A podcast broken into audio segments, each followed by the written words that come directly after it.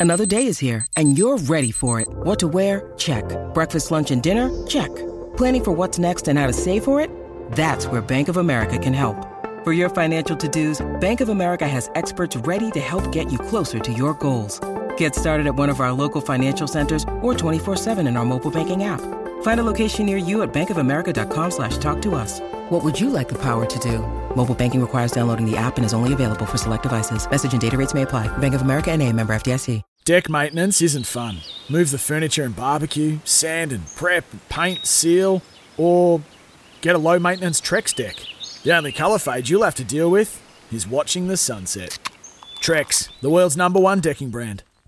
Welcome back to the overnight crowd. Paul Heath with you in studio on SEN. Just a reminder, the text number in studio is 0433 98 11 16 if anything's caught your attention across your sporting weekend or to start your sporting week this Monday if you'd like to have a chat about George Kambosos Jr. taking care of Teofimo Lopez, possibly one of my highlights for the year, for the sporting year of 2021. I'd love to hear from you tonight on the overnight crowd. But for now, let's turn our attention to cricket and we've seen the uh, locking in of Pat Cummins as our new test skip. Steve Smith right beside him, but there's still a couple of those question marks around the makeup of the Ashes 11. And uh, let's get some help tonight with uh, finding out just who might be in the makeup of that side and also if it can help us make up our minds around our BBL 11 Supercoach teams. So let's go and head over and have a chat with Rory Denis from Flashscore Cricket Commentators has been kind enough to join us on the overnight crowd tonight. G'day, Rory.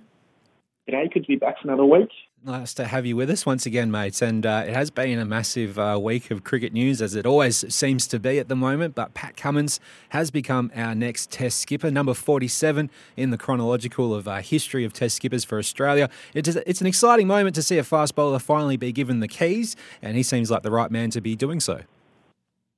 Yeah, absolutely. I think everyone's pretty happy with that appointment, aren't they? Uh, Pat Cummins is, yeah, he's clearly the man to go for. He's going to obviously he's to look good in the uh, captain's blazer, that's for sure. But yeah, a fast bowler, first time since uh, I think it was Ray Lindwall in the 50s, and he only did it for one test. So definitely going to be something different for the Australians. But you know, I think Pat Cummins is a pretty level-headed guy. I think he'll do a good job. So Steve Smith in as his vice captain, a little bit of experience there, but some people saying it's the wrong sort of experience to be putting back into a leadership sort of position. Um, in those people's minds, though, can they ever be changed? Like, is there enough time for the um, hatchet to be buried um, as far as Steve Smith in a leadership position in the Cricket Australia setup? Yeah, that's it. I think the people that have made their decision have already made it, haven't they? And no matter what happens, they're not going to not going to change their mind. So we've obviously seen that Steve Smith has changed as a person over the last few years, and that's obviously for the better for him and the team. And I don't think there was really another option for Australia to go for in terms of that vice captain role. Uh, obviously, they didn't want to give it to another bowler because that would have been you know, too much work for a Hazlewood or a Lyon. So, yeah, and obviously David Warner's banned. So it's it just came down to Smith basically. I think he was the only choice to go for, and he'll do a great job, obviously. Um, Pat Cummins has said he's going to do some of the on-field stuff, which I think obviously makes sense. He's, he did a good job before. Obviously, the culture thing's the issue, isn't it? And if that's been changed, and you know, Pat Cummins is probably going to lead that that side of the captaincy, then Smith is the right man for the job, I think. So we've got our captain and vice captain, and we still have a couple other question marks around uh, just who will fill out the 11 for the first test. Uh, we'll start with the uh, wicket keeping position. Alex Carey versus Josh Inglis. Uh, we seem to be down to the final two. I'm pretty sure you're an Alex Carey man, though, in this position, aren't you? Yes, definitely an Alex Carey fan. I think he's yeah he's the man to go for. He's he's pretty experienced in the role, and he's obviously captain Australia um, in one day cricket. He provides a a little bit of leadership that Josh Inglis just doesn't have as of yet. So yeah, I think Alex Carey's pretty much rusted on onto that spot at least to start with, and we'll see how that goes. But yeah, I just don't think that he's that there's much Josh Inglis can do to, to take over. He's obviously had a a good 2020 season, played well over in the UK, but I think most of his most of those four, uh, most of his form has come in the white ball game, and he's a great great red ball player, but he's just not quite there yet for me. And Alex Carey, you know, with all the expectations around on him and, uh, you know, waiting on the announcement, he goes out and makes that 100 yesterday in the uh, Marsh One Day Cup match. So, yeah, seems like a pretty even head on his shoulders. Yeah, that's right. He's, he's an experienced guy and he's pretty level headed as, as Pat Cummins is. So, I think it, I think there's probably a leadership role down the line for him as well if he can cement his spot in that team as well. So. Yeah yeah, Alex Carey's definitely definitely the way to go. I think Jason Gillespie said uh, might have been yesterday that he could be the next Adam Gilchrist. It's, wow. it's a it's a pretty big uh, it's a big one, pretty big thing to say about anyone. So if he if he can take that pressure on, then yeah, he'll be fine for the Ashes. Uh, so still a question mark at number five as well between Travis Head, the left-handed Bradman, and also Usman Khawaja out of Queensland currently. Uh, which way are you leaning towards this uh, after their you know much vaunted sort of bat off sort of went to split points uh, after the um, concerns around the pitch on day one in that Sheffield Shield match? Yeah. So which way are you leaning uh, for number five? Yeah, I'm still leaning towards Travis Head. I don't think Usman's done anything to, to change my mind on that as, as of yet. He didn't really get a score in that Shield match or in the the one day stuff. So yeah, I think Travis Head's the way to go. He obviously that century a few days ago, and yeah, he's the man to go for. I think. And yeah, Khawaja's form's just I don't know slightly dropped off a little bit in the last few days, but we'll see what happens in that Australia A game. I think that could probably be a bat off, I think, for that number five spot. Mm. And uh, finally, the makeup of the uh, pace uh, triplet. Basically, we've seen the uh, captain, Pat Cummins, involved. Uh, the world champion, Josh Hazlewood, will be there as well. But who will be rounding it out? Uh, so we've got some question marks around it, either being Mitch Starc, who we consider to be the man who's had the role for a long time now, so should probably get the first bite at it. But Jhye Richardson's been in some fantastic form, and it'll be on Michael Neser's home pitch, the first test. any chance of those two getting selected over Mitchell Starc? Yeah, I think Jhye Richardson's definitely put his hand up, hasn't he? I think he's probably overtaken Neser as, as that next quick in line. And I know James Pattinson's retired, but wouldn't we love to have him in the squad at the moment? He looks like he's bowling the house down. But um, yeah, Mitchell Starc obviously didn't have the best World Cup, especially that final where for 60 odd. So yeah, not great. But I don't know what it is, but we seem to discount white ball form for Test matches for batsmen. Mm. But for bowlers, we seem to take that into account. I just I don't quite understand that. Yeah, um, I think Mitch Starc will be fine yeah, he'll be fine come um, that first test and he'll get the first crack at it. But I think they'll all probably get to go through the series. I think Justin Langer has finally realised that you can't play those yeah. quicks uh, in five tests in a row. So yeah. I think we'll see Richardson probably Neser at some point as well. Uh, the England squad haven't had much of a chance to practice uh, as far as uh, centre pitch practice goes, with plenty of rain around. Not that we're too concerned about that, but uh, it's less than ideal for England uh, at the start of their tour yeah, that's it. That that whole game in the, the practice match got rained out in Brisbane, but I think that was that's probably good for the Australians, right? That's what we want. So yeah, rain it out till till the Australians have to play there. That's the, the way to go. But yeah, I guess without without any match form, they're just going to have to go on how they, their English summer went, and we'll mm. probably see uh, see Hameed uh, start the openings position, and then Ben Stokes will probably come to the middle somewhere as well. So just, I think it's just a uh, just whether Bairstow or Ollie Pope plays in that middle order. On um, Haseeb Hameed and a couple of other batsmen as well for England, there's some unorthodox techniques coming on tour. Are they a chance of being found out on the Australian pitches? I don't think they need to be found out. I think they've already been found out.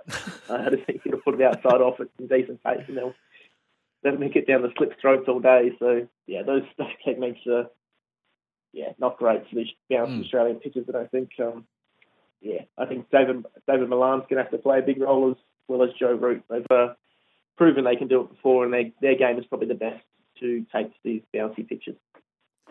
And uh, outside of uh, Jimmy Anderson and Stuart Broad, where can we expect uh, some of England's wickets to come from uh, inside their squad?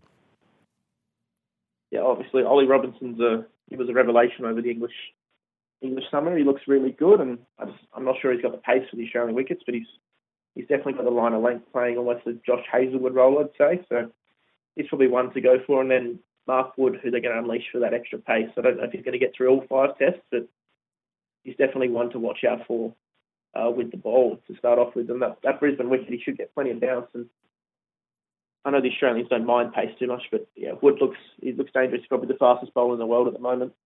Um, in terms of the spinners, I'm not even sure they're going to play one. To be honest with you, they've got Jack Leach there. He doesn't really offer a lot in terms of spinning the ball. Probably plays as a controlling player, if anything, but he doesn't add anything to the batting lineup. So, yeah, I'm not too sure. We might see a few overs out of Joe Root, I think. Uh, just to uh, get our appetites whet for some Test cricket, we've been seeing the first Test between India and New Zealand. It's uh, wrapped up in a draw with uh, New Zealand just getting past uh, the uh, well, they had nine wickets down at the end there. So Ajaz Patel and also Rachin Ravindra lasting out for New Zealand to get it. But what an amazing contest over five days! Yeah, that's one of the best Test matches you'll see, and I think New Zealand's proved that they're clearly the best um, test nation in the world if they can take it to India and India. It doesn't get much harder than that. So, yeah, obviously India have a few out with Kohli not playing, Rohit Sharma not playing, but yeah, that's going to be a cracker of a series, and I wish it was going to be more than two matches.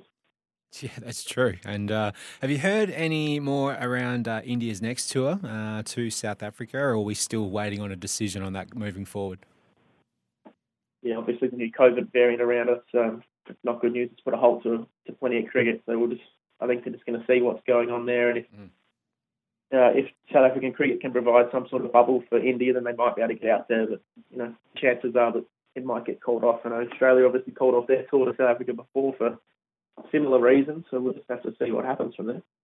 Uh, also, we've got the Bangladesh versus Pakistan first test in action as well. It looks like Pakistan will probably be able to get the win in that one. They just need another 93 runs in their second innings. But uh, some great early batting from Bangladesh when they fought back. Uh, Liton Das making 100 in the first dig, a 50 in the second innings as well. But just a couple of the stars missing for Bangladesh and Pakistan able to get on top.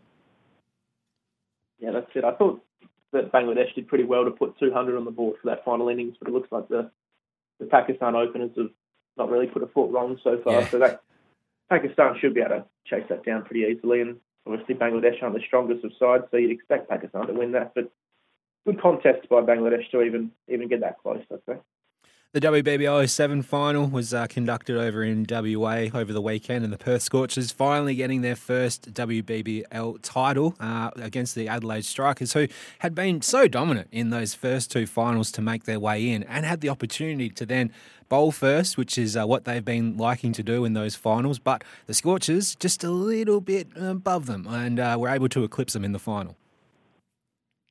Yeah, that's it. Those that Scorchers lineup's really, um, I think grown some depth over the last last, last six weeks or so. I, I said at the start of the tournament they'd really rely on Mooney and Devine at the top, and they did that in the final. But they really chipped in with some good bowling performances as well, especially from Devine. I just, just don't understand that first Scorchers team too much. They seem to do well with just a couple of good players, but yeah, they they they were a better team on the day, and they definitely deserved the win.